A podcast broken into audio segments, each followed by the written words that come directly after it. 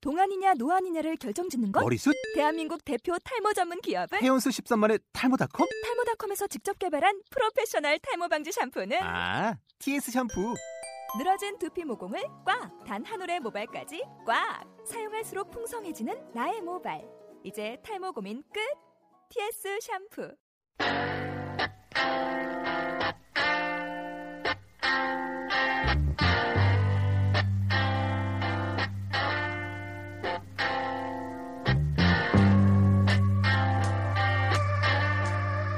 다시 2부 아메리칸 스나이퍼 우리 들어가겠습니다. 네, 인터뷰 시간 끝났어요. 자, 쉬는 시간 끝났으니까 그리고- 이제 그 이 우리 방송 이제 들으시는 분들 다들 이제 화장실 갔다 오시고 나서 도로 착석하시고 네, 아메리칸 스나이퍼, 네, 클린트 그렇죠. 이스트우드 감독의 네, 하여튼 이, 이런 말이 있어요. 극장가에는 이제 그 이스트우드 시즌이 있다는 거지. 음, 딱 이제 연말 되면은 이스트우드 영화가 하나 나온다.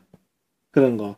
이 영감님이 되게 다작을 하시네. 그쵸 해마다 아니면 늦- 늦어도 2년에 한 번 작품을 꾸준히 내잖아요. 참 부지런한 영감님이에요. 그래서 이분 영화가 대체로 보면 이제 겨울에 음, 연말에 많이 개봉하니까 그때를 가리켜서 뭐 이스트우드 시즌이다. 뭐 그런 말을 하고 우리나라는 이제 해를 넘겨서 왔지만은 아무튼 이스트우드 시즌에 찾아온 클린트 이스트우드의 신작 아메리칸 스나이퍼 이게 뭐 미국 저격수 아닙니까 한마디로. 양놈 저격수 예. 이게 실화라고 저는 들었었는데. 네, 되게 좀 제목이 뻔하지만 네, 네. 아메리칸 스나이퍼 네 미국인 네. 저격수 네 실제 있었던 이야기를 바탕으로 만들었다고 영화가. 뭐 그렇죠 based on the 뭐 true story 뭐 네. inspired by 뭐 true story 뭐 이겠죠 뭐 이제 크리스 카일이라는 미군 역사상 이제 가장 이제 혁혁한 전공을 자랑하는 이제 저격수의 이야기라고 그러더라고요. 음, 예. 네, 일단 뭐 그렇기 때문에 실존 인물 실화에 관한 이야기이기 때문에 일단 아무래도 이제 실존 인물에 대한 좀 간략한 설명이 좀 따라야 될 것 같은데 대단히 기록적인 인물이에요. 그 1999년부터 이제 2009년까지 그냥 뭐 10년 근무한 거죠. 이제 네이비실 3팀의 저격수로서 예, 예. 이제 상사까지 음. 갖고 이- 이 훈장을 되게 많이 받았어요. 뭐 은성 무공 훈장, 뭐 동성 무공 훈장, 뭐 되게 많이 받았는데 뭐 받은 이유는 뭐 되게 잘 싸웠으니까 받았겠죠. 이 이라크전 예, 예. 그 이제 해서 이제 가장 유명한 전투로 꼽히는 팔루자 전투. 이제 거기에서 딱 들어가서 저격수로 많이 활약했는데 근데 뭐 이 사람이 되게 많이 실력이 좋으니까요. 네. 그러니까 너무 그 많이 죽여가지고 이제 반군을 그래서 반군 쪽이 이제 다시 크리스한테 또 현상금을 내고 울고 뭐 이랬다면서요. 예, 2만 천 달러? 음. 예. 뭐 지네들이 무슨 돈이 있다고 현상금을 걸었는지 모르겠지만 나중에는 이게 거의 뭐 8만 달러까지 치솟아 가지고 이 비- 벨칭 라마디의 악마 뭐 음. 아군은 그냥 전설이다 레전드다 네 뭐 그렇게 얘기를 했죠 그 뭐더라 거의 뭐 한 그 하여튼 뭐 160명 죽였다고 영화에 나오는데 근데 이게 또 얘- 조사를 좀 해보니까 비공식적으로는 거의 250명 이상을 한 명이 250명 죽인 거야 아, 한 명이 그 거의 전쟁을 많이 다 치른 것 같은 느낌인데, 이거는. 이게, 와, 이게, 이게 무슨 뭐 스페셜 포스나 뭐 카운터 스트라이크도 아니고 현실에서 이 정도 했다는 거예요. 이건 일당 100을, 100을 넘잖아, 이거. 와. 네, 하여튼 이제 뭐 그래서인지 이제 이 영화는 이제 보면은 뭐 굳이 뭐 클린트 이스트우드 영화를 기대하는 게 아니라도 밀리터리 오타쿠들의 영웅이잖아요, 이 사람이. 음, 음. 그러니까 이 사람의 좀 그걸 다루는 것만으로도 이제 밀리터리 오타쿠들이 학학 하는 아, 실제로 영화에서도 보면 총기 고증을 되게 잘했어요. 실제로 크리스 카일이 쓰던 맥밀란 뭐 이제 TAC 그 338A 모델 이거하고 뭐 그 외에 또 여러 가지 이 사람 부무장 예, 예. 복장도 거의 똑같이 했고 이 배우가 브래들리 쿠퍼잖아. 그렇죠. 네, 그렇죠. 이 쿠- 쿠퍼가 원래 이미지가 좀 야리야리하지 않습니까? 그거 뭐 둔한 스타일은 아니죠. 아, 그러니까 뭐, 보면, 네. 근데, 이, 그, 이 사람이 그 아메리칸 허슬에서도 보면 좀 되게 좀 야, 야리야리하고, 근데 되게 살을 찌웠어요. 한 18kg 찌웠나? 그래서 나중에 이 영화가 보면은 처음에 브래들리 쿠퍼가 계속 크리스 카일을 연기하다가, 그러다가 이제 실제 화면이 나오잖아요. 실제 이 사람 얼굴이. 음. 똑같아! 살 찌워 놓으니까. 아, 캐스팅은 되게 잘한 것 같아요. 네. 참, 뭐, 아무튼, 굉장히 좀 극적인 요소가 많은 인생을 산 사람이기 때문에 뭐 이 사람이 자서전을 썼거든요. 자서전 제목이 아메리칸 스나이퍼야. 아, 그럼 이 영화가 이 자서전을 원작으로 이렇게 썼구나. 영화를 만들었구나. 아, 뭐, 그렇죠. 그러니까 이제 아메리칸 스나이퍼지, 뭐, 원작 제목 그대로. 음. 뭐, 근데 웃긴 게, 이거를, 영화를 기획할 때, 그때 이 사람이 살아 있었어요. 멀쩡히. 예, 예. 그, 그게 그냥 자서전대로 가려고 했지. 그런데, 이제 그, 이 사람이 영화 제작에도 굉장히 적극적이었던 모양이에요. 제작진하고도 협의도 하고. 예. 근데 제작진하고 이제 미팅도 하고 여러 가지로 구상을 하던 중에 이 사람이 그 2013년인가? 그때 이제 죽었습니다. 그 내나 그 뭐냐 전쟁 후유증을 알아가지고 좀 정신적으로 좀 힘들어하는 해병대원한테 그 총으로 죽은 거죠. 네, 그래서 같이 좀 얘 좀 도와서 예. 이제 좀 뭐 얘 좀 심리적으로 좀 뭐 문제가 있으니까 얘를 좀 같이 다니면서 좀 봐달라 부탁이 있어서 딱 했는데 이, 그냥 이 주인공이 후년에 이제 그 상사로 예. 전역을 하고 나서는 이제 자기와 같이 이제 전쟁 후유증에 시달리는 이제 병사들을 도와주고. 그렇죠, 예. 동, 동병상련이라고 음. 막 했는데 그런데 그, 그 때문에 결국 죽은 거죠.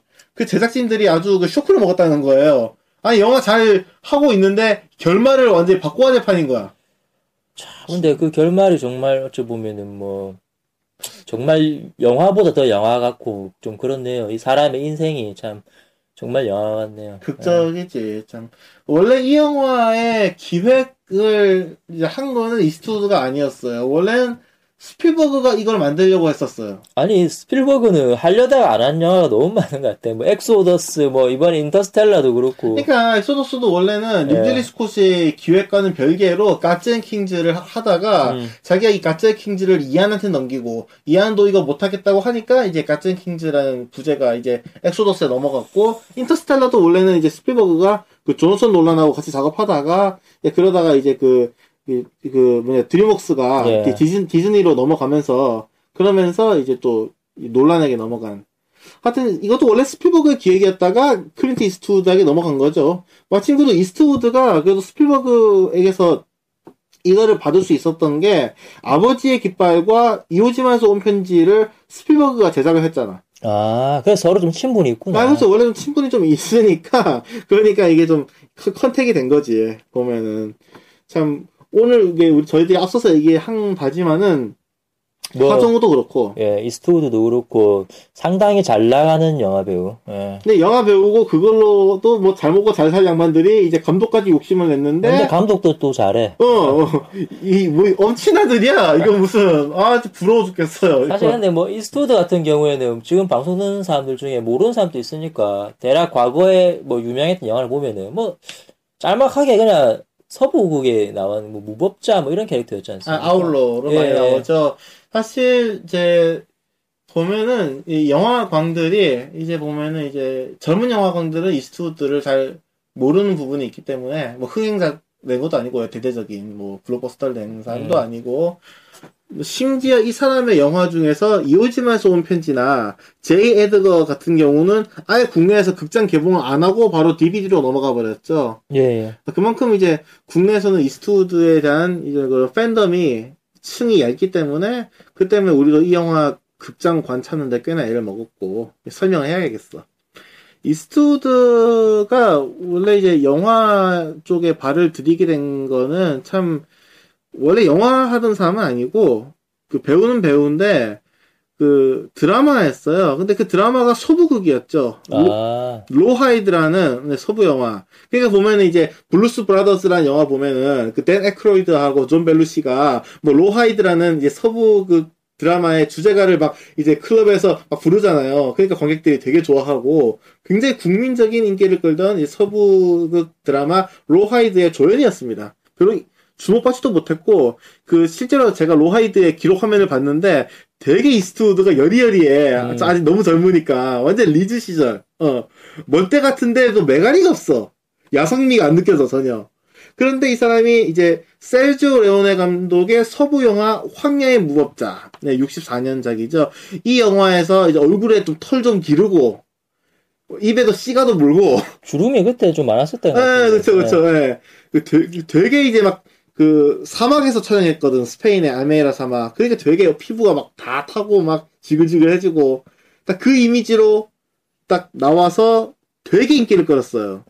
이 황야의 무법자, 뭐 속 황야의 무법자, 뭐 석양의 무법자, 뭐 소위 무법자 3부작이라고 하죠. 음. 이걸 통해서 거의 세계적인 인기를 끕니다. 존 웨인 이후 최고의 서부 영화 히어로가 됐죠.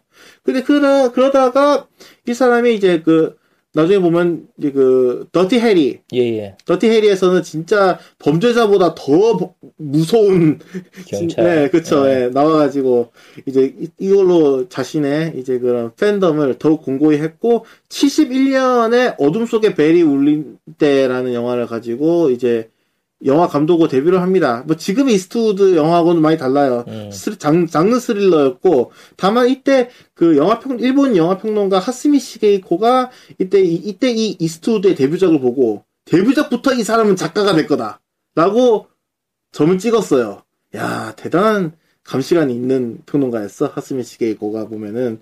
일단, 그러고 나서 이제 지금까지 보면은 이제 이스트우드가 숱한 명작들을 만들었는데, 근데 그 중간에 보면은 자기 자신이 했던 서부 영화를 좀 비판적으로 돌아보는 서부, 일련의 서부 영화 연작들을 만들죠. 이제 그, 그, 이제 평원의 무법자나 아니면 이제 무법자 조시 웨일즈, 용서받지 못한 자. 아니, 그, 그 이전에 페일 라이더 같은 영화도 네. 있고요. 네, 보면은, 예, 그 정점에 92년작 용서받지 못한 자가 있죠. 용서받지 못한 자는 또 일본에서도 한번 리메이크도 됐지 않습니까? 아, 그렇죠. 와타나베 켄 주연의, 네, 그렇죠. 그, 하여튼, 이스트우드 감독은 되게, 이제는 2000년대 들어서 오히려 더 전성기를 맞아서, 미스틱 리버나, 이 밀리언 달러 베이비, 뭐, 그 말고도 이제, 그, 그란 토리노. 네, 그랜토리노, 뭐, 체인질링, 뭐 해서, 진짜 21세기에 와서 더 잘 나가는 이제 연출자로서, 이제 배우보단 연출자로서 더 회자되는 사람이 됐죠.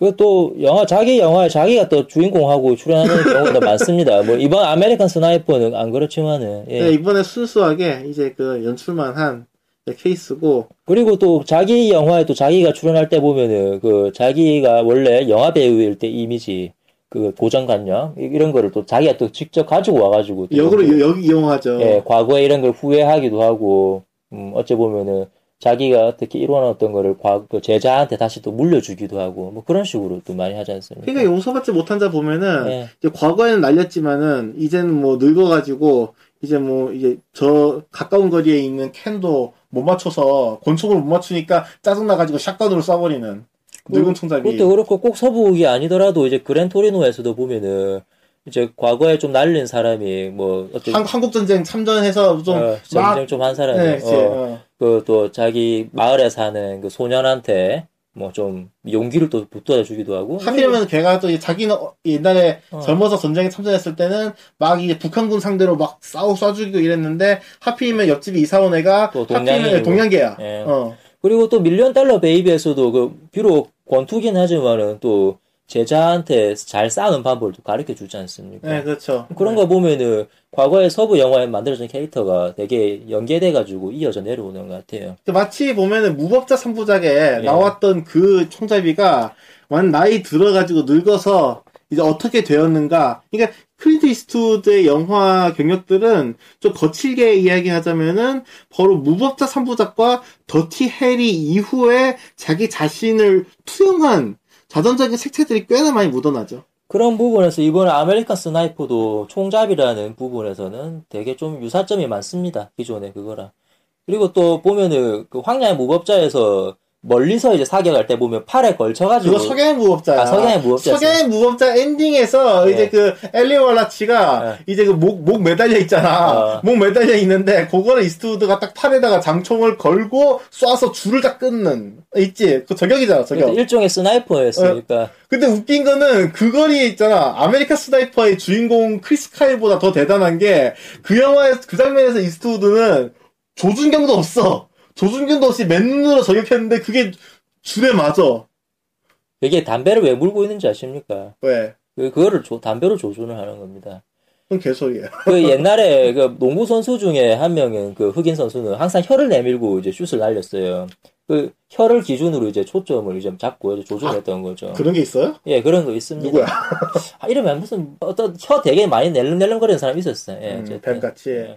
아니 그 무슨 담배로 조준한다 뭐 되도 않은 이론이 나왔는데 예, 신빙성 있는 건 아니구나 내 추측입니다. 아니 근데 그 한 가지 여담을 하자면요 이제 60년대 그러니까 이스트우드가 서부극을 한창 찍을 때 이제 그때 보면은 이제 많은 분들이 클린트 이스트우드의 이미지를 기억하는 게 어떤 이제 판초 를 입고 있고 어, 또 이제 판초를 쓱 거듬 거듬에는 이제 뭐 철판이 있다든지 음. 하여튼 그런 이미지 있잖아요. 예. 황- 황야의 무법자에서 이제 근데 그때 보면 이스트우드가 오- 이제 얼굴에 털을 덕지덕지 제대로 면도도 안 하고 막 털을 기르고 있는 상태에서 입에 시가를 물고 있는 네, 되게 시가를 물면서 되게 찡그린 표정으로 시니컬하게 얘기하잖아 보면은 근데 그때 그거 이스트우드가 담배 안 피는 거 아닙니까? 아, 아 이게 진짜니까. 존나 쇼킹하지.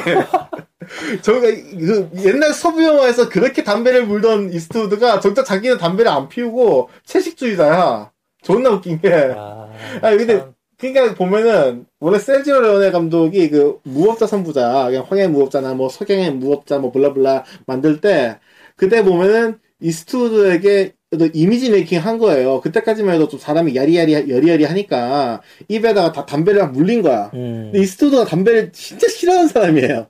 근데 감독이 물라 하니까 억지로, 억지로 물었어. 그래서 인상을 찡그리고 있었구나. 그러니까 그게 연기가 아니고 진짜 담배가 싫어서 찡그리고 있는 인상인 거야. 그게. 와, 그래도 얘기도 하네. 그래가지고 네. 황해 무법자를 성공적으로 마치고 나서 그 다음에 이제 그- 그 감독님 저 다음번에 영화에서는 저 담배 안 물면 안 될까요? 이러니까 아니 그게 무슨 소리야? 그게 자네 캐릭터라고 그냥 물어. 해서 3부작 하는 동안 계속 시가를 물고 있었는데 그 찡그리는 표정은 연기가 아니라 진짜였습니다. 아. 그리고 그 찡그리는 표정은 지금도 이스트우드의 트레이드마크가 되어버렸다는 아주 슬픈 이야기가 있죠. 가끔씩은 그 배우의 고통이 진짜 오히려 연기에 도움이 되는.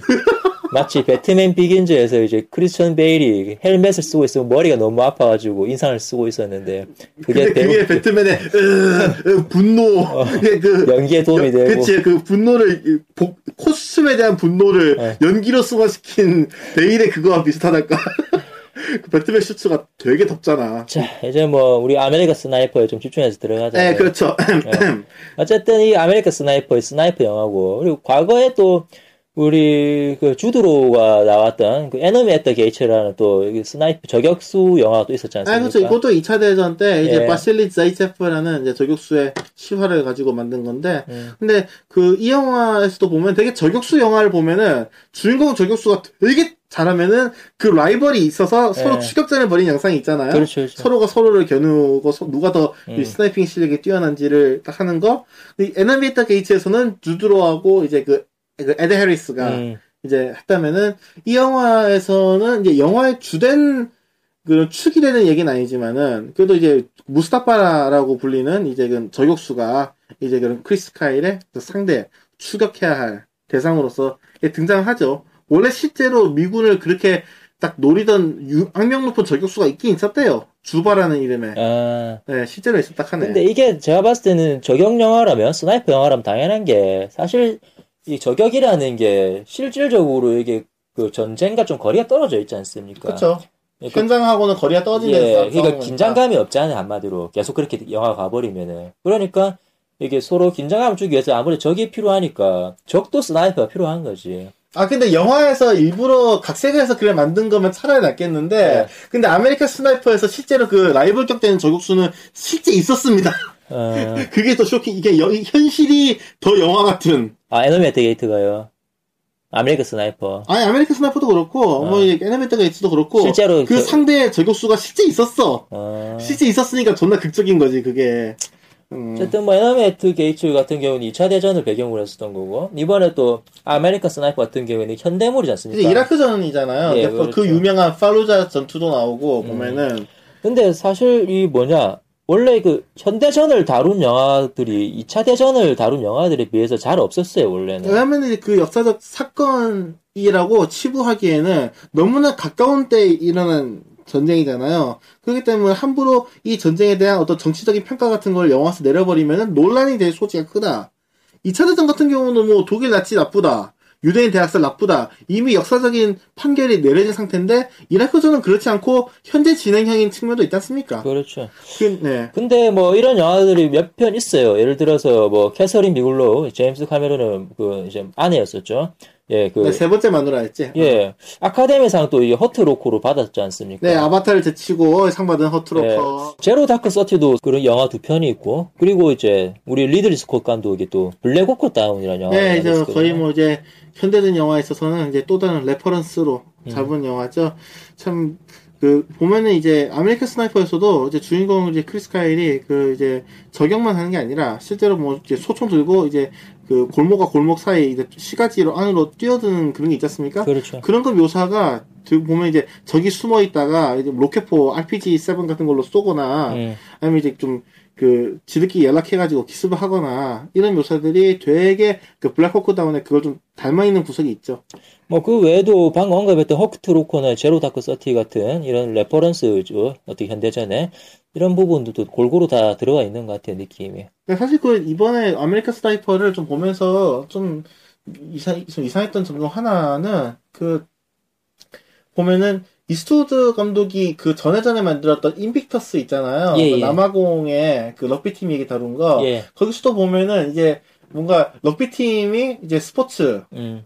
또 뭔가 그런 스포츠 영화가 가질 수 있는 그런 요소들을 가져가면서도 동시에 정치적인 모, 그 모건 프리먼이 연기하는 그 네. 넬슨 만델라의 어떤 정치적 고뇌 같은 것도 동시에 하면서 뭔가 좀 이질적인 두 장르를 하나로 합친 느낌이 있잖아요. 그렇죠. 이번 영화에서도 보면은 그러니까 크리스 카일이라는 개인이 겪는 어떤 전쟁의 후유증만 중점적으로 다루는 게 아니라 좀 밀리터리 매니아나 전쟁물에서의 특유의 장르적 쾌감을 기대하는 사람들도 만족시키기 위해서 전투 장면의 밀도도 굉장히 높거든요. 아, 그렇기 때문에 이게 둘이 좀 비중이 좀 약간 자연스럽지 않은데 두 가지를 동시에 다 하려고 하는 욕심? 아, 그런 게 좀 느껴졌어요. 좀. 어, 뭐, 그 전투에 대해서 어떤 심리적인 거는 저는 좀 재밌었던 게 뭐냐면은, 뭐, 예를 들어서 폭탄이 막 터지고, 적이 많이 등장하는 그런 시각적인 스펙터클이 아니라, 보면 예를 들어서 내가 저격을 해야 돼. 저격을 해야 되는데, 그 적이 아이예요. 엄마랑 같이 있는 아이. 그러면 저격수로서 이 사람을 죽여야 되나 말아야 되나, 아이를 죽여야 되나 말아야 되나 막 고민을 하지 예, 않습니까? 되게, 되게 좀 윤리적인 이제 예. 선택을 해야 되는 부분이잖아요. 진짜 미- 민간인을 써도 되는가인데, 근데 문제는 만약에 저, 저 녀석이 민간인이 아니고 진짜 적의 한 음. 이제 우리한테 피해를 입힐 그런 방군 중에 하나가 아닐까. 그 식별되기 전까지는 되게 그렇죠. 망설이잖아요. 이게 참 시각적인 어떤 그런, 가- 그런 거를 뛰어넘는 어떤 그런 건데. 심리적 스펙타클이 할 수 있죠. 굉장히 예. 강렬한 인물의 이제 그런 그 고뇌, 갈등에 이제 그 우리 관객들이 같이 흡입되어 들어가는. 이게 재밌는 영화 제일 처음 장면입니다. 제일 첫 장면이죠. 보통 영화에서 이렇게 제일 첫 장면에 이렇게 뭐, 어찌 보면은 뭐, 절정인 부분을 집어넣지는 않는데. 하면 영화 전체의 어떤 예. 주제를 함축하는 부분들이 초반에 들어가죠. 근데 뭐 실제로도 이 인물, 실제 인물도 제일 처음에 이렇게 전쟁에 갔을 때 그 아이를 또 쏘게 됐다고 하더라고요. 네, 그렇죠. 예. 네. 근데 이 영화가 참 재밌는 게 뭐냐면은 그 방아쇠를 딱 당기려고 하는 찰나 컷이 바뀌면서 이제 어릴 때 장면으로 넘어가서 아버지랑 노루 사냥하는 그러니까 사슴인가 노루인가 모르겠는데 어쨌든 그 짐승을 사냥하는 장면으로 넘어간다는 겁니다. 그렇죠. 그 처리가 저는 기가 막혔어요. 자연스럽게 이제 이 영화가 이제 그런 이한 인물의 어떤 음. 자서전을 가지고서 이 사람의 인생 전반을 좀 다뤄야 되는 부분이 있잖아요. 효과적인 플래시백이기도 하고 이 한 미국인 저격수의 인생의 한 모순이랄까 전쟁에 나가서 이제 그 전설적인 스나이퍼로서 이제 저, 적에게건 야군에게건 일종의 어떤 명성을 떨치잖아요. 근데 그런 한편으로는 이제 그, 그, 그, 뭐랄까, 이 한 인간으로서 진짜 이것이 과연 옳은 선택인가 하고 이것 스스로를 계속 납득시켜야 되는 그런 상황을 아주 극적으로 잘 처리했죠. 그렇죠. 보면 사슴이라는 게 굉장히 순한 동물이잖아. 그렇죠. 근데 이 순한 동물을 쏘는 게 또 이 앞에 장면에서 아이를 쏘는 것과 등치시키면서 그러면서 이 영화의 주, 주된 주제의식은 바로 이런 이런 국가를 위해서 전우를 위해서 죽인다라는 명분과 그리고 이제 이것이 옳은 것인가 라는 한 인물의 갈등 이거 사이 좀 딜레마잖아요. 그 아주 미묘한 문제를 다루고 있다는 거죠. 그리고 또 재밌는 게 이 과거로 돌아오고 난 이후부터 이 소년이 성장을 해가지고 이렇게 군인으로 이렇게 입대하기까지 그 과정이 또 드러나는 나타나는데 여기서 보면 소년이 이렇게 또 커가지고 보면은 그 카우보이가 되지 않습니까? 이렇게 또 우리가 일키 알고 있는 카우보이자 모자를 쓰고 네, 그렇죠. 로데오하고 막 예, 그러면서 뭐 예. 커다란 버크를 이렇게 하고 그리고 뭐 야생마를 가지고 로데오를 하고 있는 그리고 또 이제 보면 그 카우보이 때 상징 중 하나가 부츠 아닙니까? 그렇죠, 가죽 그렇죠. 부츠. 그거 영화 거의 후반부 이제 끝나기 직전에도 부츠 신잖아. 어째 보면 그 미국의 상징이죠. 미국이 뭐 생긴 지는 얼마 안 된 나라지만 어째 보면 미국의 그 전통 문화 같은 않습니까? 서부 개척의 역사가 있어온 이래 예. 이제 미국의 상징이고 또 뭐 숱한 서부 영화들을 통해서 우리에게 각인된 이미지죠. 그리고. 뭐 한 여자를 우연히 알게 되고 우리 여자랑 또 결혼을 하게 됐는데 마침 그때 9.11 테러가 또 터지고 TV로 또 보고 있죠. 아 나는 이제 예. 국가를 위해서 싸우러 가야겠어. 근데 그때 나이가 서른이야. 입대 서른이 돼가지고 심정이 되는 겁니다. 이게, 이게 말이 안 되는 게 교기 사실 얘기 얘가 교관이 될 나이거든 사실 따지고 보면은 근데 실질적으로도 신병으로 갔대요 서른에. 아 그렇죠. 예, 네. 서- 서른이 돼서 이렇게 그 네이비실에 그 혹독한 훈련을 받는데 이 훈련 받는 장면은 좀 보면은 풀 메탈 자켓 그 장면 좀 생각나죠. 그렇죠. 스탠리 큐브릭의 풀메탈 자켓 전반부가 보면은 이제 훈련소 안에서 이제 네. 어떻게 얘네들이 좀 약간 좀 얼빠진 신병에서 이제 음. 강인한 살인병기로 거듭나는가라는 과정을 차근차근 보여줬죠. 그리고 뭐 내가 교관들도 네 나이 서른 됐는데 지금 같이 훈련 받는 신병들이 네 아들뻘이다 뭐 이런 식으로 막 정신적으로도 아. 스트레스를 많이 해주죠. 그렇죠. 예, 그래서 여자친구랑 이렇게 결혼을 하게 되고 결혼을 하고 난 이후로 이렇게 또 이라크 전을 파병을 하게 되는. 그렇죠. 그래서 이제 자기 애가 이제 음. 태어났는데, 음. 근데 제가 그네 번의 파병을 다 거친 뒤에 완전히 돌아왔을 때는 애가 뭐 거지는 거다 컸잖아. 그렇죠. 보면 이제 완전 소년으로. 그렇게 이제 이 남자 우리 주인공의 이렇게 일생을 딱 돌아오고 난 다음에 다시 첫 장면 돌아옵니다.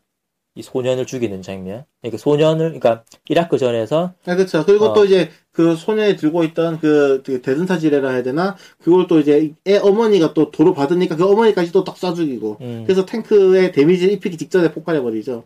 네, 참 제대로 좀 효과적으로 쓴 바로 참 거기서 플래시백이었죠. 왜 이 주인공이 그 방아쇠를 당길 때 고민을 했는지가 바로 설명이 다 되어버리는 거죠. 왜냐하면 자기도 가정이 있으니까 그 어째 보면은 이라크 그 원주민들 그 어머니와 그 아이를 보면서 그 감정이입을 할 수 있는 거였던 거죠.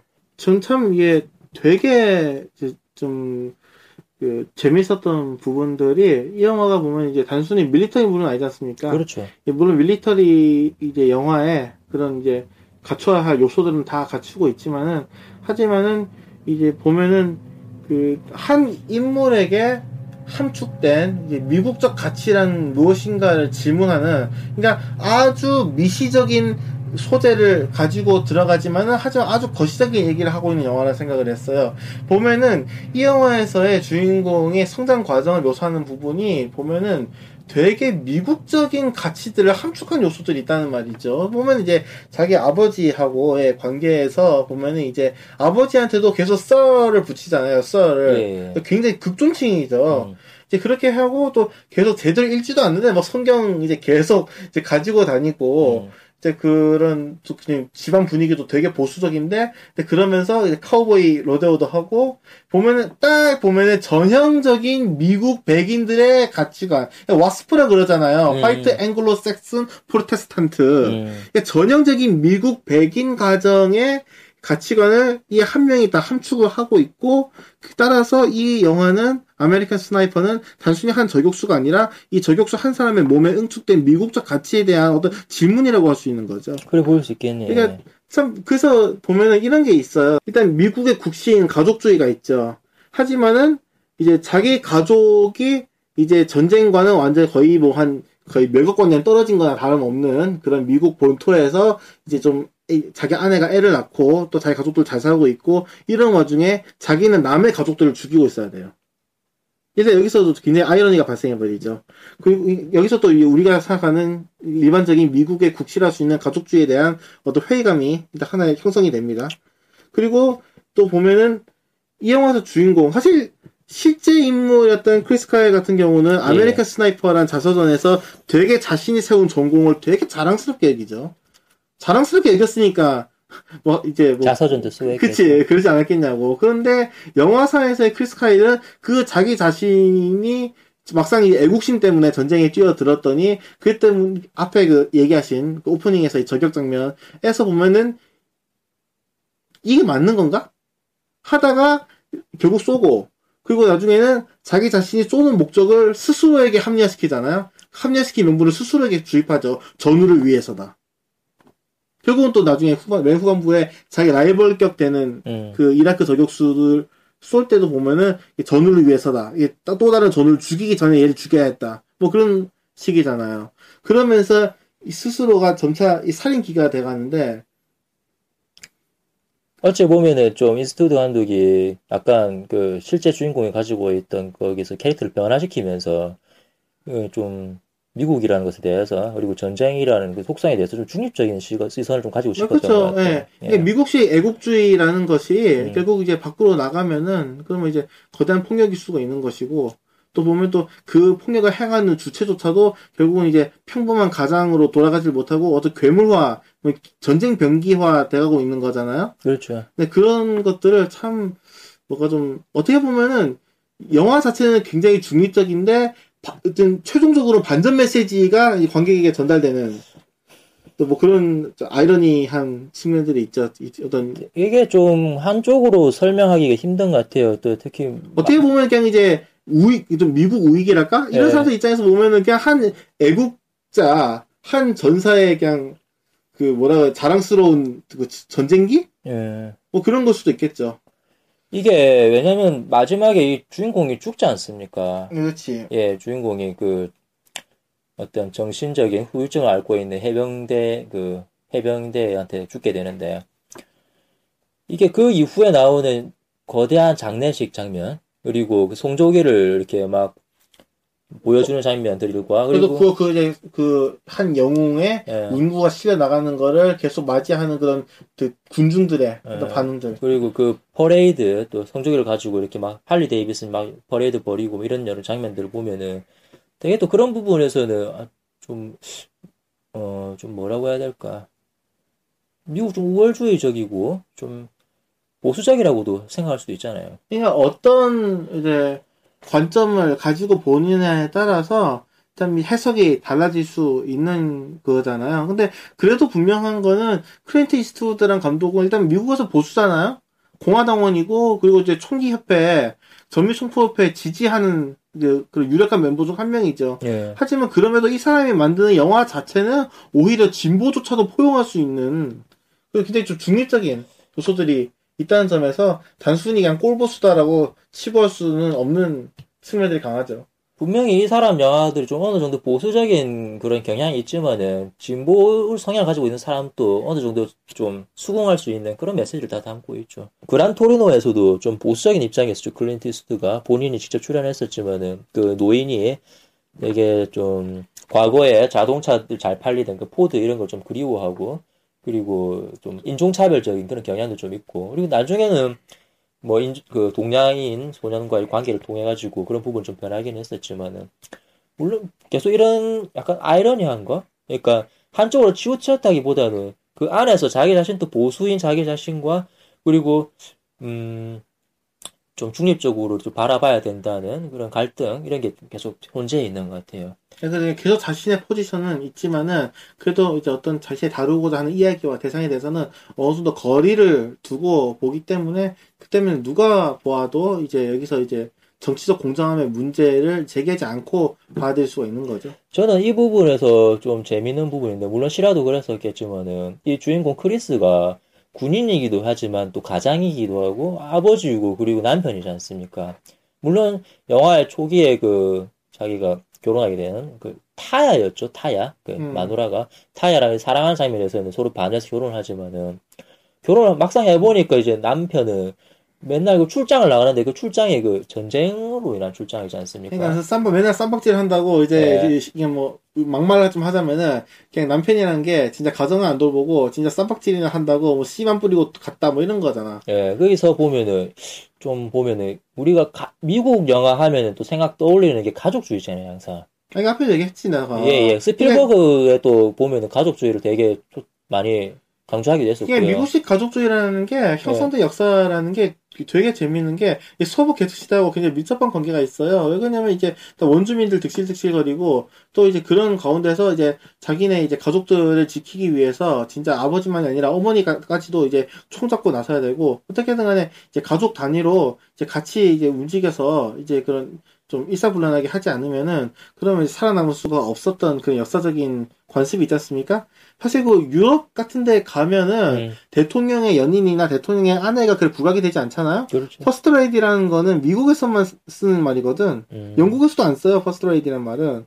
그런 것만 봐도 미국이 다른 이제 서구권 국가들하고 달리 그런 이제 가족주의라는 이제 그런 데에 대해서 더 좀더 이제 강조되는 좀 특이점이 있지. 이더 특이한 거는 여기서 이제 보통 뭐 우리나라에서도 그렇죠. 뭐 국가의 뭐 사회의 가장 기초는 가정이다. 그리고 가정 다음에 뭐 국가가 있고 뭐 이렇다 이렇게 얘기를 하는데 여기에서 이 아메리카 스나이퍼에서 주인공 크리스 같은 경우에는 그게 아니죠. 한마디 군인으로서 가정이냐 아니면은 국가냐 이 두 개 중에 하나를 선택해야 되고 이 두 개는 같이 존재할 수 없는 거예요. 같 이 같이 공존할 수 그렇죠. 없는. 그러니까 이제 군 생활에 충실하면은 그러면 어. 자기 가족을 버려두게 되고 근데 가정을 위해서 전우를 버려둘 순 없다. 그런 거지 않습니까? 해야지. 이 크리스의 또 아내 타라 같은 경우에는 거기서 영화 계속 후반부로 갈수록 힘들어해요. 되게 어, 혼자서 애를 키워야 되고 뭐 이런 부분에 대해서도 그래서 시도 좀 물질적인 부분만이 아니라 또 심리적으로도 좀 의지가 돼야 될 남편 놈이 그냥 쌈박질만 하러 가니까. 이 부분이 되게 재밌는 점인데 어째 보면은 그 어, 국가와 그리고 나 자신 개인이라는 것을 우리가 가장 감정이입을 하기 쉬운 어떤 장치라는 거죠. 이런 부분이. 그래서 이거는 그 캐서린 비글로우 감독 아까 언급했었던 허트 로커에서도 좀 비슷한 형식으로 진행이 됐어요. 그러니까 이 전쟁이라는 게 보면은 전 사람을 죽이고 그 전쟁 속에 소- 있다가도 또 집으로 또 돌아와가지고 또 가족과 같이 있고 하지만 이미 그 모든 정신이라든지 막 이런 집중되어 있는 게 전쟁에 집중되어 있다 보니까 가정으로 돌아와 있어 미국에 돌아와 있어도 좀 좀비처럼 이렇게 정신이 또 얼빠져 있다가 또 다시 전쟁으로 가고 싶어 하고 뭐 이런 건 말입니다. 이게 좀 허트 로커랑 좀 비슷한 것 같기도 해요. 그냥 보면은 이제 그러면 이제 그 아메리칸 스나이퍼 그 영화에서도 이제 보면은 이제 잠깐 돌아와 있는 이제 음. 주인공을 향해서 아내, 아내가 한 얘기가 우리나라 자막에서는 그냥, 그냥 당신이 필요해라고 했지만 하지만 영어 원래 대사에서는 I need you here라고 하거든요. 음, 당신이 여기에 있는 게 중요하지. 그러니까 몸은 여기에 있는데 마음은 그냥 전쟁터에 달려, 달려가 있는 거 이거는 하면 안 된다. 제발 나하고 그 가족에 대해서 좀 충실해 달라라는 거잖아요. 그거를 네. 참잘 저는 뛰어나게 묘사했던 장면 중 하나가 뭐냐면은 그러니까 텔레비전을 보고 있는데 이거 TV는 화면에 안 보여. 근데 막 그 효과음은 막 헬기 지나가는 소리, 막 쿵쿵 터지는 소리, 총 나오는 소리. 아 다른 장면이구나. 아, 예, 아무튼. 총, 총알이 막 튀기는 소리, 이런 게 보면은, 아, 그 시- 크리스가 TV로 전쟁 영화를 보고 있는갑다. 이 생각을 하는데, 이게 카메라가 이렇게 크리스의 그 등으로 와가지고 TV를 보여주면 TV는 꺼져 있는 거예요. 그치. 그러니까, 거기서 우리 관객은, 아, 정말 진짜 전쟁에 중독되었구나. 네, 전쟁광이다. 어. 뭐워 에릭이다. 그렇지. 그랬어요. 그, 딱 그런 장치들, 그 되게 좋았어요. 예. 근데 그것 때문에 영화 후반에서 이제 보면은 이, 이 이제 주인공이 갑자기 이제 한 명의 군인에서 이제 가장으로 이제 이 민간인으로 네. 이제 돌아오는 거 되게 힘들어 하잖아요. 전쟁 후유증 때문에. 그렇죠. 그래서 정신과 의사를 만나고 그리고 이제 정신과 의사를 통해서 이제 자신과 비슷한 그런 전쟁 후유증에 시달리거나 아니면 이제 이제 뭐가 상위 군인 음, 부상 입어서 이제 몸에 한 구석이 없는 이런 사람들을 자기가 도와주면서 그러면서 이제 민간인으로서의 새로운 삶을 시작하잖아요. 근데 그러면서 다시 입는 게 카우보이 복장이에요. 그 되게 재밌더라고요. 그, 그 그러면서 또 이제 자기 아들에게 이 사, 사냥을 가르쳐요. 음. 저격도 가르쳐요. 이게 실은 자기 아버지가 자기한테 했던 거잖아요. 그렇죠. 그렇게 하면서 대를 이어가는 거예요. 그 마치 그 자신이 어릴 때 엄격한 아버지 밑에서 이제 좀 자랐고 그리고 이제 그 보면 이제 아, 자기가 아버지한테서 이제 사격수를 배웠고 또 이제 카우보이 복장을 했는데 근데 자기 아들 딸들은 또 그 카우보이 놀이 같은 거 그런 것도 좋아하고 있고 음. 뭐 그런 거 있지 않습니까? 그렇게 미국적 가치는 대를 물려서 이어갈 것이고 앞으로도 또다시 이 크리스 칼 같은 인물은 또 등장할 것이다라는 그런 암시랄까? 그런 것들이 주어지죠. 처음과 끝이 좀 비슷한 그냥 뭔가 거죠. 수미상관이 같다고나 할까요? 그런 구성적인 측면에서 봤을 때 말이죠. 그- 저는 그 후반 부분 그 이제 뭐 카우보이 뭐 다시 미국적인 양식 돌아오고 과- 처음으로 어렸을 때랑 또 비슷한 그런 가정으로서 자기 자식한테 그런 분위기를 심어주는 거 이것도 중요하지만은 저는 영화 후반부에 참 인상 깊게 봤던 게 그 전쟁 후유증을 앓고 있는 군인들 말입니다. 그 부분이 전 묘사가 참 인상적이었어요. 보면은 팔을 잃었다든지 다리를 잃어가지고 자기 신체 부위를 잃은 사람들이 많잖아요. 그렇죠. 그런데 그 전쟁 후유증을 앓고 있음에도 부- 불구하고 이렇게 좀 군인 복장을 다시 또 하고 이렇게 사격을 하고 있는 장면들. 예, 거기서 보면은 사- 상처를 입었지만 절대 전쟁에서 벗어날 수 없는, 전역을 했지만 전쟁으로부터 벗어날 수 없는 그런 느낌을 좀 들었었거든요. 근데 어째 보면은 막 아까 조재일 씨가 얘기했던 그 전쟁에 대한 비판적인 의식을 여기서 볼 수 있었던 것 같아요. 그러니까 보면은 이게 바로 이제 그런 알티세르 같은 철학자들이 되게 호명이라는 인터퍼레이션이라는 이 개념을 쓰거든요.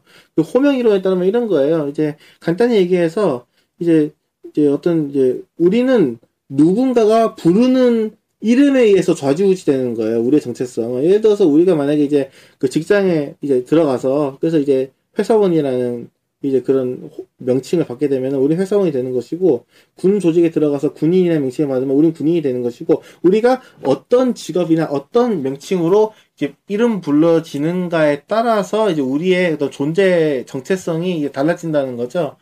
그렇게 일단 군인으로서의 목적을 국가로부터 받았고 그리고 그 군인의 가치관에 맞게 행동을 해서 근데 결국은 이제 전역을 하고 나서 아니면 이제 그렇게 부상을 입고 나서 더 이상 전쟁 기계로서의 쓸모가 없어졌잖아요.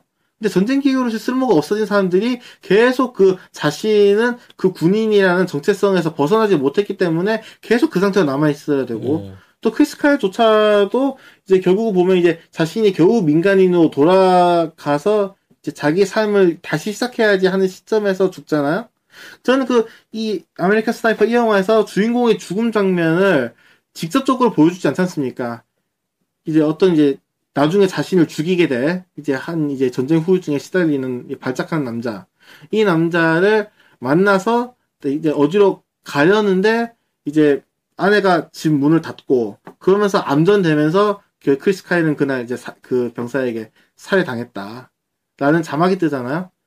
사람이 실제 죽은 걸 안 보여줘요. 근데 대- 이 처리가 저한테 좀 의미심장했던 거는 단순히 한 사람이 죽은 게 아니라 한 이 한 사람이 함축하고 있던 미국적 가치의 죽음인 거죠. 그게 되게 의미심장했어요. 그 부분은 정말 저도 좋았는데 오히려 이제 안 보여주니까 더 생각을 아, 하게. 하는 장면. 저는 거기서 참 인상적이었던 게, 어, 그 참, 자막이 뜨지 않습니까? 밖, 문 밖에 어떤 해병대, 그러니까 좀 정신적 휴증을 앓고 있는 해병대가 기다리고 있죠. 차 앞에서. 아까 얘기, 얘기했잖아요. 예.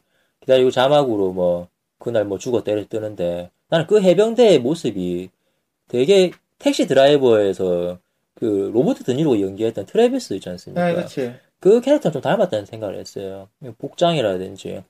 아니, 뭐, 머리 스타일은 조금 다르긴 하지만은. 또 포즈도 보면은 좀 엉거주춤하고 예, 좀 뭔가 좀 나사가 풀린 눈빛이랄까. 예, 좀- 되게 안절부절하지 못하고. 어, 그, 뭐, 보면 트래비스도 해병대 출신이었고, 베트남전으로 인해 가지고 전쟁 후유증을 조금 정도 앓고 있는. 전쟁 후유증 때문에 나는 네. 계속 이제 어딘가 이제 악, 악이 있고 난 그 악을 처단하는 어. 심판자야라는 좀 과대망상증에 걸려 있고 그렇게 좀 연결되는 그런 느낌이 좀 있더라고요. 자, 그리고 뭐, 영화는 일단 그렇게 끝이 났고, 좀 뭐, 다시 또 덧붙이자면은, 전 영화의 룩에 대해서, 그러니까 화면은 질감에 대해서 좀 얘기를 할 필요가 있는 것 같은데, 음, 네. 임, 보통의 그 현대전 영화들이 대부분 또 그렇지만은, 물론 그, 뭐냐, 리들리 스콧 감독이 블랙호크 다운을 좀 제외하고요. 블랙호크 다운은 되게 좀 여- 화면이 예쁘고 잘 찍었었지 않습니까? 아 그렇게만 얘기하면은 잘 못 찍은 전쟁 영화는 어디 있나? 아, 아, 이게, 그러니까, 아니, 이게, 그, 이렇게 제가 다시, 제가 다시 정리할게요. 음. 이게 오해가 있을 수 있어서 그러는데, 그럼 딴 전쟁 영화는 못 찍었단 소리냐, 안 이쁘단 말이냐, 이런 오해 받을까봐. 그러니까, 리, 블랙 호크 다운이 진짜 특이한 거는, 현대전 영화가 라이언 일병 구하기 이후로 보면은 되게 성격이 달라집니다. 그러니까 라이언 일병 구하기가 보면은 이제 필름에 은입자를 현상할 때는 은입자를 다 씻거든요. 그렇죠. 근데 은입자 씻는 과정을 생략하고 일부러 필름에 은입자를 남겨 놓으면은 필름의 그 색상, 채도가 빠집니다. 그래서 화면이 거의 흑백에 비슷한 좀 약간 느낌. 그쵸, 창백하고 좀 물빠진 색감이 돼요. 이거를 bleach bypass라고 부르는데 이 기법을 써서 좀 전쟁을 황폐한 분위기를 좀 더 와닿게 만드는 효과가 있죠. 예. 그- 예, 이 기법은 우리나라에서도 보면 올드보이 같은 영화에서도 약, 약하게 썼고 친구에서도 많이 썼죠. 아니 친구에서 좀 세게 썼지. 예. 그럼 보면은 이제 그런 그게 전쟁 영화의 한 reference로 자리 잡고 나서 이후에 많은 전쟁 영화들은 그러니까 블랙호크 다운을 제외하고 되게 칙칙한 톤의 화면들 많이 보여줘요. 심지어는 클린트 이스트우드 자신의 그 전쟁 영화였던 아버지의. 깃발이나 예, 이오지마에서 온 편지 예. 이 영화들도 보면은 이제 그런 류의 칙칙한 화면들을 보여주죠. 다 좀 약간 아버지 깃발은 좀 푸른 톤이고 좀 이제 이오지마에서 온 편지는 좀 황갈색 톤이 좀 있긴 하지만은 저는 좀 약간 그런 의미랑 또 좀 다른 게, 음, 뭐냐. 그 캐서린 비글로우 영화들 있잖아요. 허트로커, 그리고 제로 다크 서티 제로 다크 서티. 그리고 이번에 그, 이스트우드 감독의 그, 아메리칸 스나이퍼. 물론 색조도 좀, 뭐, 좀 창백하고 그런 긴 하지만은, 약간 다큐적인 느낌을 받는단 말입니다. 현장감이 있어요. 현장감이라는 거, 이런 거죠. 예를 들어서, 음, 화면이 되게 조명이 잘 쳐져 있고, 밝고, 그리고, 어, 배경하고 인물들이 이렇게 좀 분리가 좀 잘 되어 있고, 그리고 눈에 팍팍 띄고, 뭐 이런 거라면은, 다큐적이라는 거라면은, 마치 그냥 뉴스 화면 보는 느낌 말입니다. 그냥 마치 그 전쟁을 단순히 그냥 이제 예. 먼, 먼 발치에서 전체적인 양상을 보고 있는 게 아니라 그 안에 들어가 있는 사람의 종군 기자의 시점이랄까 한마디로 재현이 아니라 실제적으로 벌어지고 있는 그 전쟁 속에 카메라를 집어넣은 것 같은 느낌 말입니다. 그렇죠. 예, 그러니까 혀- 저는 그게 아마 현대 영화, 현대, 현대전을 다루고 있는 영화들의 어떤 공통점이라고 보거든요. 음, 그런 부분에서 이제 아메리칸 스나이퍼를 생각하자면은 약간 이런 부분은 윤리적인 부분에서 좀 생각할 필요가 있다. 왜냐면 아까 전에 조재 씨가 언급을 했었지만은 현대전이라는 거는 아직까지 그 전쟁은 끝났을지언정 어떤 역사적인 심판은 제대로 이루어지지 않은 거지 않습니까? 그 전쟁이 뭐 옳은 것일 수도 있고 그리고 잘못된 판단에 의한 걸 수도 있으니까 보통 영화를 아름답게 찍는다, 촬영을 좀 예쁘게 한다, 조명을 잘 친다는 거는 그 사건에 대해서 미화시킨다는 의미도 있는 거니까 말입니다. 단지 어떤 이야기라든지 어떤 해설을 통해서는 아니라 화면으로서도 이렇게 이, 이- 그, 그 당시 사건에 대해서 좋다, 나쁘다 이렇게 또 간접적으로 표현할 수도 있는 거잖아요. 그런 부분에서도 생각할 수 있겠다, 뭐 이런 말이죠. 어, 물론, 뭐, 이렇게 반론할 수도 있어요. 그냥 블랙호크 다운 같이 현대전 영화를 좀 스타일리시하게, 그리고 색조도 좀 화려하게 집어넣고, 뭐, 이런 영화는 그러면은 뭐, 그 당, 현대전을 미화하는 거냐, 역사적인 거를 어떻게, 뭐, 자기 식대로 이렇게 변주한 거냐, 이렇게 얘기할 수도 있어요. 근데 제가 말하는 건 어떤 단언하기보다는 현대전 영화를 찍을 때 어느 정도 이러한 경향이 있다, 뭐, 이런 걸 추측을 해서 뭐, 좀 그렇죠. 얘기를 하는 겁니다. 예, 다만 저 네. 아까 얘기했던 것에서 살짝 동의를 못하는 부분이 하나 있는 게 이게 그 이스트우드 감독이 보면 카메라 움직임을 현란하게 안 하는 사람이잖아요. 그렇죠, 예, 예. 네, 그런데 이 현대전 영화이면서도 좀 이상하다 싶을 정도로 굉장히 정적인 앵글과 그런 흐름들 좀 차분하잖아요. 전쟁을 찍으면서도 음. 그 차분함이 오히려 이제 긴장감을 증폭시키는 그런 감도 있지만은 전쟁 영화 치고는 굉장히 안정적인 앵글로 많이 찍었다. 별로 안 흔들리고 그런 게 좀 좋았다. 좀 얘기하고 싶어요. 아 근데 사실은 이게 웃기게 말이죠. 이게 우연의 일치 같은 구- 면이 있는 게 원래 이스트우드 감독이 좀 뭐랄까 화면을 원래 좀 칙칙하게 찍습니다. 용서받지 못한 자나. 뭐 아니면 이제 뭐 멜로 영화의 한 대명사로 꼽히는 뭐 좀 불륜 미화물이란 욕도 먹지만은 그 매디슨 카운티의 다리 뭐 이런 거 아, 있잖아요. 예, 예. 근데 적어도 이 클린트 이스트우드 영화들은 미스틱 리버 이후부터 뭐 밀리언 달러 베이비도 그렇고 이제 또 보면 체인지링이나 그랜 토리노도 그렇고 보면 영화의 색조 톤을 좀 낮춰서 좀 창백한 톤으로 계속 찍거든요. 이 양반이 그러니까 뭐랄까 전쟁 영화라서 일부러 이런 톤을 했다라기보다는 아 물론 전쟁 영화의 현대적인 경향이 그런 톤의 화면을 찍는 게 맞긴 맞습니다만 원래 이스트우드 영감은 그랬다. 음, 그러니까 저는 이렇게 얘기하고 싶어요. 이스트우드 영화에서의 그런 예 그런 이제 창백한 톤들은 이 그 뭐랄까 감정적인 흥분을 자제하게 만들잖아요. 물론 이제 라이언 일병 구하기 같은 영화들 전쟁의 실감을 위해서 하지만은 이스트우드 영화에서의 그런 창백한 색조라는 것은 오히려 관객에게 좀 명상적인 그 느낌이랄까 좀 차분하게 화면에 보이는 거를 생각을 하면서 바라봐 달라 라는 그런 걸 요청하는 것 같아요. 이제 좀 그 뭐라 일종의 좀 브레이트적인 소, 소격 효과랄까 어느 정도 관- 거리를 둬라. 어느 정도 거리를 두고 관객 당신들은 이 영화에 나오는 그런 이 사건과 인물들을 저 객관적인 거리에서 바라보고 사, 사유를 해달라 음, 그런 요청인 것 같아요. 전 그래서 좀 그런 측면도 있다. 그냥 같은 효과라도 다른 의도를 가질 수 있다라는 거를 좀 이- 이야기하고 싶네요. 어째 보면은 아까 얘기했던 현대전의 어떤 경향과 그리고 이스트우드 감독이 원래 가지고 있던 그런 성향이 합일치됐다. 네, 뭐 맞물려 그렇게 돌아간 거지. 얘기할 수가 있겠네요. 네, 그렇죠. 예. 하여튼 전 이번에 정말 아메리칸 스나이퍼는 아 진짜 이스트우드 감독이 이제 만든다 스필버그가 넘겼다 이부터 기대를 했던 영화였고 좀 그래서 좀 뭐 좀 뭐랄까 참 기대를 많이 했는데 극장이 많이 안 걸려서 참 아쉬워요. 참 금방 내릴 것 같아요. 이것도 참 뭐 그런 의도로 우리가 이번에 방송을 영화 두 편을 했었는데 저는 그 이렇게 좀 얘기하고 싶습니다. 보면은 사실 아메리칸 스나이퍼 이름이 가지고 있는 그 American이라는 말 때문에 그리고 여러 가지 뭐 기존의 전쟁 영화 좀 싫어하시는 분들 보면은 좀 미국 우월주의라든지 아니면은 아니면 이제 총기 만능주의, 뭐 예, 총기 예찬이나 예찬 뭐 아, 밀덕들이나 좋아할 거다 예, 이런 거. 그리고 뭐 폭력은 있는데 그 안에 들어있는 뭐 인간적인 고뇌가 없다 뭐 그런 것 때문에 혹시 이런 영화를 꺼리는 사람이 있을 수도 있잖아요. 그렇죠. 근데 저, 제가 봤을 때는 그런 부분을 전혀 생각하지 않아도 된다. 이스트우드 감독이라는 거는 단순히 뭐 영화를 뭐 시각적으로 예쁘고 뭐 뛰어나고 그리고 아름답고 스펙타클하게 찍는 감독은 아니니까요. 그 인간적인 부분을 집어넣는 감독이지 않습니까? 그리고 이제 다루는 대상에 대한 일방적인 편들기에 어떤 네. 입장을 취하기보다는 그냥 중립적인 또 음. 객관적인 거리를 두고 대상에 대해서 이제 나는 이렇게 당신들에게 그 내가 다루고자 하는 대상을 보여줬습니다. 판단은 당신들의 몫입니다라는 그런 여지를 남긴다는 점에서 그래서 네. 뭐 혹시 이런 우려를 가지고 있는 분들도 이렇게 아메리칸 스나이퍼 재밌게 보실 수 있을 거라고 우리 추천사를 또 예. 날리고 싶습니다. 근데 괜히 클린트 이스트우드가 이제 현대 영화의 살아있는 전설, 살아있는 거장으로 불리는 게 아니라는 거를 다시 한번 입증할 수 있는 솔직히 이스트우드의 최고작이라는 생각은 안 들어요. 하지만은 그래도 볼만한 가치 있는, 있는 작품이라 생각합니다.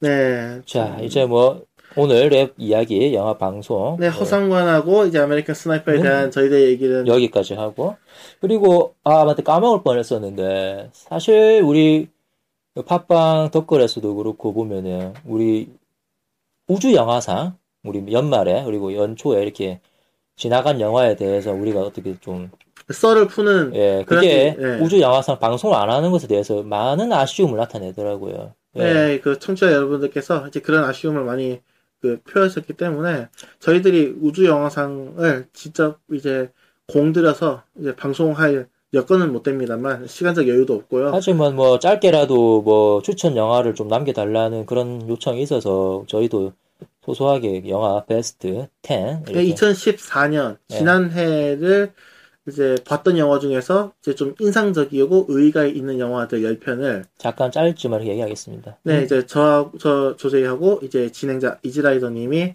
이제 얘기하면서 공통적으로 합의를 본, 이제, 그, 이제 10편의, 이제 엄선된 영화들이고, 그러니까 이 영화에 그 우리가 언급하는 그 순서가 이 영화가 더 좋다, 더 나쁘다, 뭐 이런 걸 나타내진 네, 않는다는 우열의, 예. 그, 그, 건 아닌 거죠.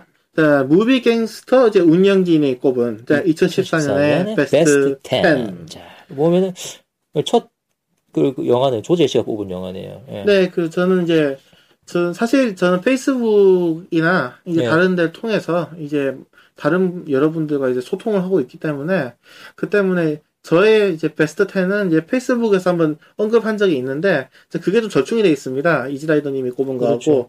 그 전 장혜모 감독의 오일의 마중 부산국제영화제에서도 공개됐고 극장에 아주 잠깐 걸렸지만은 이 영화를 이제 그 베스트 중 하나로 꼽는데 근데 이 영화는 진짜 이 보면은 문화 대혁명에 대한 영화이면서도 아닌 영화예요. 보면 이제 문화 대혁명이 끝나고 남편이 돌아왔는데 근데 그 남편을 알아보지 못하는 그 아내가 있고 계속 이제 이 아내에게 자, 자신에 대한 기억을 떠올리게 하면서 예전의 관계를 회복시키려는 노력하는 이 남편이 있고 또 그 딸이 있죠.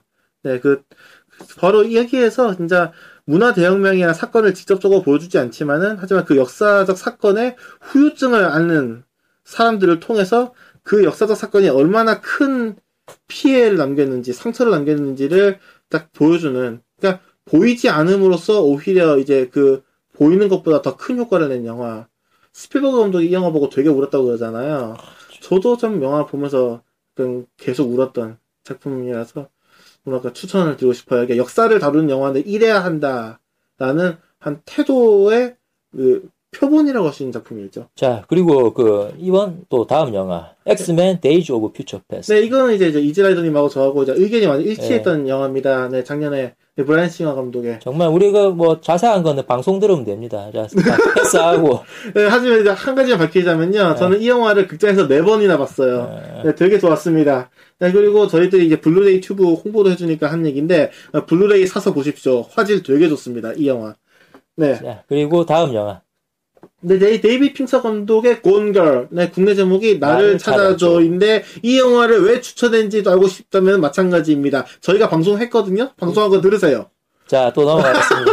아, 너무 편리하다. 이렇게 넘어가면 돼.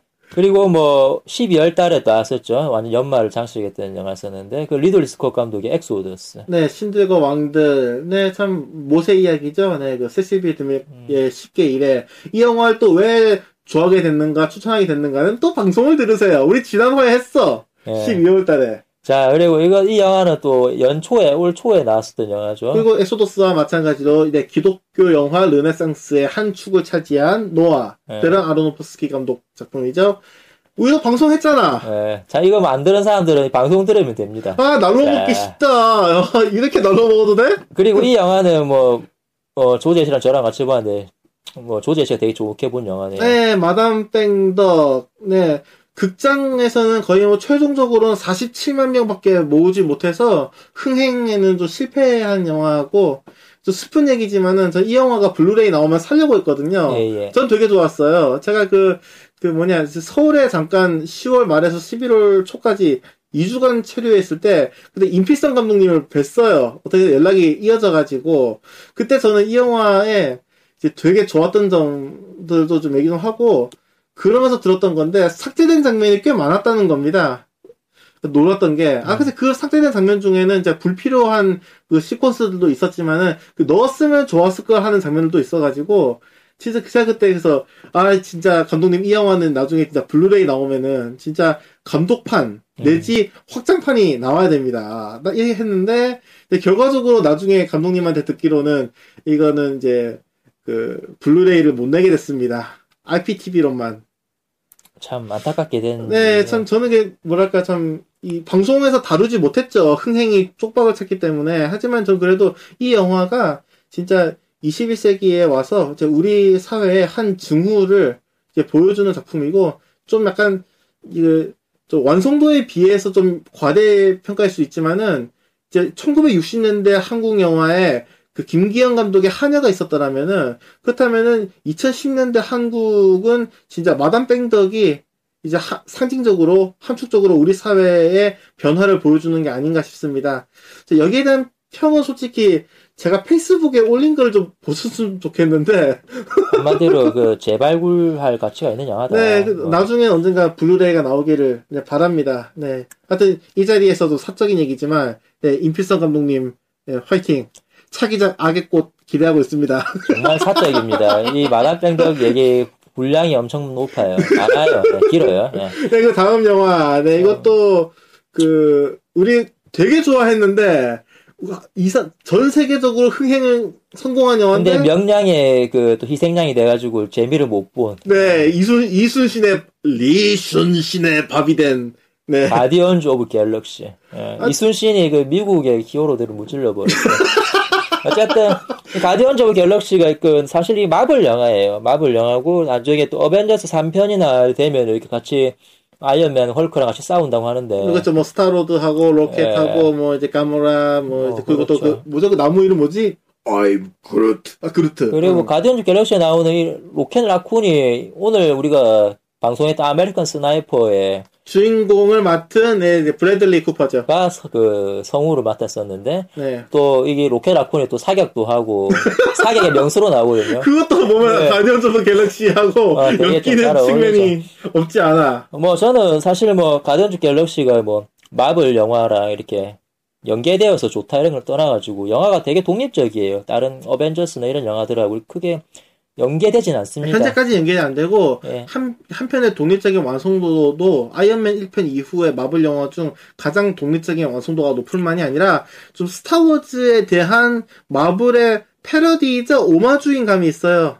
좀 그런 것들이 되게 바로 좋았습니다. 그런 점이 저는 좋았어요. 뭐냐면은 보통 요즘 나오는 SF 영화나 이렇게 히어로 영화들 보면 좀 되게 어둡거나 이런 장면 어- 어둡고 좀 진지한 부분들이 많은데 반대로 가디언즈 오브 갤럭시 같은 경우에는 아 이건 정말 모험 영화다. 유쾌한 활극의 리듬감과 그렇죠. 그 전형적인 캐릭터의 구성을 그대로 가지고 와서 하는 거죠. 그리고 그 뭐냐 우주 배경이 우주인데 보통 우주로 하면은 무섭잖아요. 왠지 숨도 못 쉴 것 같고 뭐 상막할 것 같고 그래비티나 뭐 네. 인터스텔라나 하여튼 최근에 SF 영화들이 또 우주를 좀 뭐랄까 그런 실제의 real 좀 상막함이랄까 그런 그렇죠. 거를 묘사를 하지만은 이 가디언즈 오브 갤럭시에 나오는 우주 같은 경우에는 그 모험에 그냥 우리가 아무렇지도 않게 놀 수 있는 하나의 무대로서 등장한다는 거예요. 그러니까 참 간단히 말씀드리자면은 그러니까 스타워즈 세대가 이제 그 마블 영화에서 향수를 느낄 수 있는 작품이라고 할 수 있겠죠. 그렇죠. 그리고 보면은. 뭐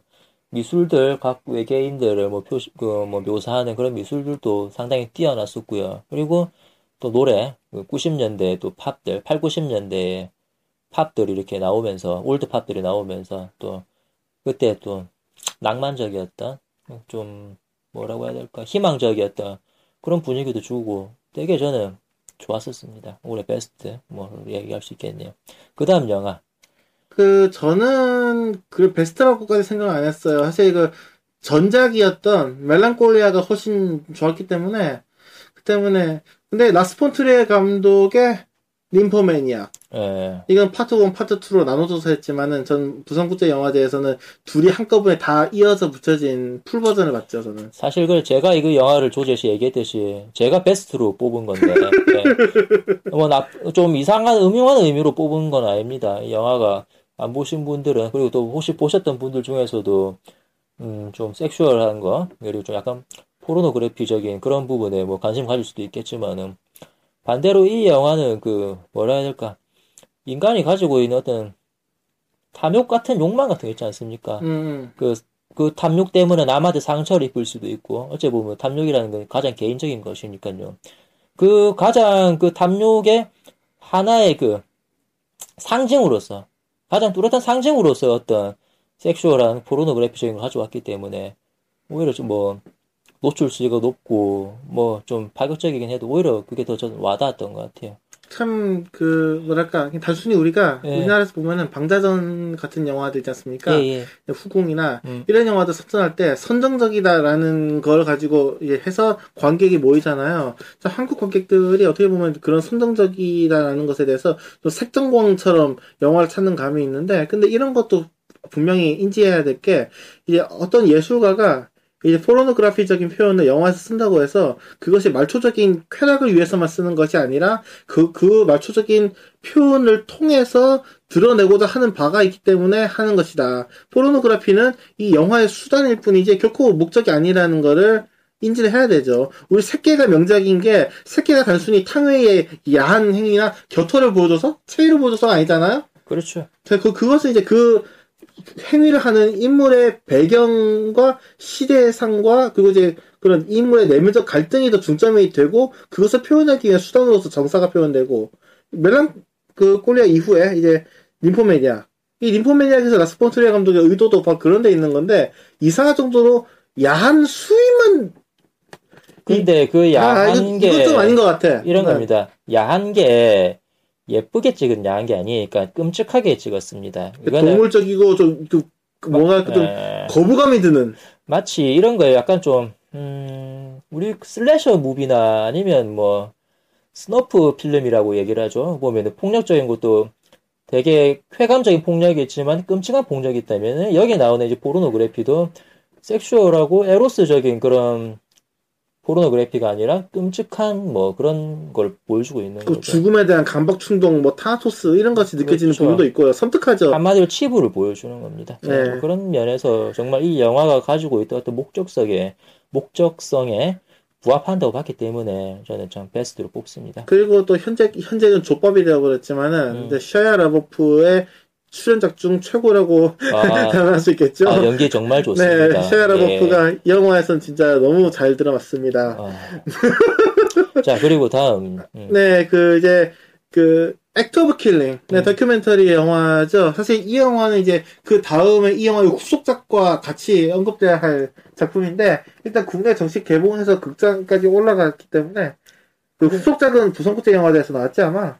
그리고 또 이 영화도 우리가 방송 언급했었죠. 방송 언급했었는데 방송을 다뤘었지만 그래도 짧게 또 한번 얘기를 하자면은 아마 이 영화를 우리가 베스트로 뽑은 거는 영화의 완성도도 당연히 좋지만은 너무나 한국의 근현대사랑 닮아 있었기 때문에 아, 지금 현재하고도 닮아 있다는 거, 네. 피해자들이 숨도 못 쉬고 가해자들이 우리가 얼마나 그때 뭐 나라를 위해서 얼마나 애를 썼는데 하면서 자신들의 폭력적인 행위들, 저희가 악행들을 미화할 때 그때 적반하장이잖아요, 완전히. 그렇죠. 근데 이거 말도 안 되잖아요. 사회가 완전히 도덕과 윤리가 다 무너지는데 그래도 사회가 돌아가잖아. 이게 얼마나 끔찍한 일이냐고요. 바로 그렇기 때문에 바로 우리의 이야기이기 때문에 이 영화를 또 베스트로 안 꼽을 수가 없었습니다. 예. 그리고 이제 마지막 이게- 예, 저는 동의를 못하겠지만은 그래도 괴작인데 특색이 있어서 한번 언급해 볼 만한 가치가 있는 영화라는 건 분명해요. 자, 이 영화가 뭐냐면 Only God Forgives 또, 또 다른 이름으로는 오직 신만이 뭐 용서한다 뭐 이런 제목으로도 알려져 있는데 예, 사실 그, 그 뭐냐, 그, 누구죠? 그, 위대한, 위대한 개츠비에서 데이지 했던 그, 어 캐리 멀리가 예. 네, 캐리 멀리건이 이제 출연했던 영화가 있었어요. 드라이브라는 영화. 네. 라이언 고슬링이 네. 되게 멋지게 나왔고, 또 거기 그 영화에서 라이언 고슬링이 입고 나오는데 전갈 무늬 재킷을 내가 샀죠. 제가 네. 샀는데 문제는 짝퉁이었어. 그게 이제 미국 사는 줄 알고 샀는데 파키스탄에서 날라왔고 그리고 그 결과적으로 이제 이지라이더님은 이제 그 재킷을 삼으로써 테러 단체에 돈을 지원한 꼴이 어, 됐죠. 그리고 그 자켓의 그 퀄리티가 마치 중학생이 코스프레용으로 만든. 예. 그래서 한 몇 번 입고 옷장에 고입하거든. 음. 네, 그 드라이브를 만든 네, 니콜라스 윈딩 레픈 감독의 다음 작품으로 만든 게 Only God Forgives인데 졸라 괴작입니다.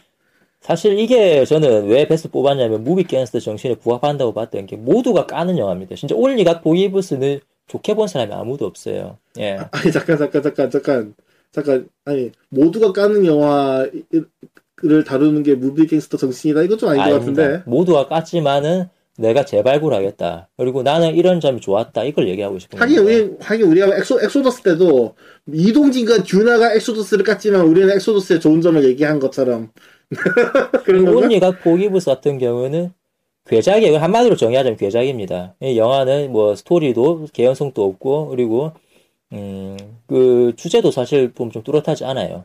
대략적인 뭐 줄거리는 뭐 이제 미국인이었던 한 라이언 고슬링이 그 뭐 태국의 그 뭐지 킥복싱 도장을 가지고 있는데 태국에서 왔던 거야. 근데 그 미국인들 보면 특색 있지 않습니까? 우리나라에서 볼 수 있는 그 미국인들 특징은 뭡니까? 아, 이 동양인들의 나라다. 얘들은 우리를 막 거의 백인 우월주의로 숭상하고 있어. 나는 여기서 깽판 치고 막 난리 쳐야지. 하하하. 뭐 이런 거 있지 않습니까? 오리엔탈리즘이지. 예, 근데 여기 바로 거기에 대한 반감입니다. 올리가 포기브스는. 그러니까 태국에서 막 난리를 치는 형이 있었는데 그 형이 태국 여자를 죽인 거예요. 사창가에서. 음. 근데 태국 경찰 중에 한 명이 거의 정말 뭐라고 해야 될까? 정의롭다고 해야 되나? 자기들 입장에서는. 어. 예. 자기 형을 개패듯이 그냥 패가지고 응, 또 막 칼로 막 태국 전통 칼로 막 무자비 막 난도질해서 죽여버린 거예요. 그래서 이 동생인 라이언 고슬링은 형의 복수를 해야 돼. 하지만은 분명히 형이 악행을 저지른 건 사실이야. 하지만 또 복수도 해야 되는 거지. 그러면서 이 태국 경찰하고 싸우는데 라이언 고슬링도 이렇게 또 처참하게 또그 경, 발, 발리고. 주인공이 그 악당인 그 경찰한테 처참하게 죽는다는 아주 개랄 맞는 그런 내용. 뭐야, 이거? 네. 근데 또 그거를 어떻게 표현을 했냐면은 정말 낯설게 표현했어요. 아, 이 나라는 뭐, 뭐라고 해야 될까? 정말 이상한 나라다? 음, 노래도 그렇고. 심지어, 노- 그 영화의 제목이 뜨는 타이틀하고 엔딩 크레딧이 영어가 아니라 전부 태국어예요. 예. 이게 좀 뭐, 오리엔탈리즘 판타지스러운 성격이 좀 있다 할까? 그거를 이제 반대로 완전 전복시켜 버린 영화인데, 저는 바로 그런 점에서 이때까지 해오지 않은 어떤 도전, 예, 그런 점에서 너무 사람들이 필요 이상으로 영화를 까지 않았나, 영화가 그리고자 하는 어떤 경고의 메시지를, 음, 서구인들이 좀, 뭐라 할까, 동양권에 가지고 있는 오만방자한 그런 태도를 좀 버려야 한다는, 뭐 그런 메시지를 좀 놓치지 않았나, 뭐 그런 생각에서 저는 이 영화를 베스트로 뽑고 있습니다. 그런 메시지가 있는 영화인가? 어, 저는 봤어요. 예. 물론 그리고 제 이야기를 듣고 이 영화를 보는 사람들도 이 메시지를 발견할 수 있을 겁니다. 아, 꿈보다 해몽이 더 좋아, 이거는.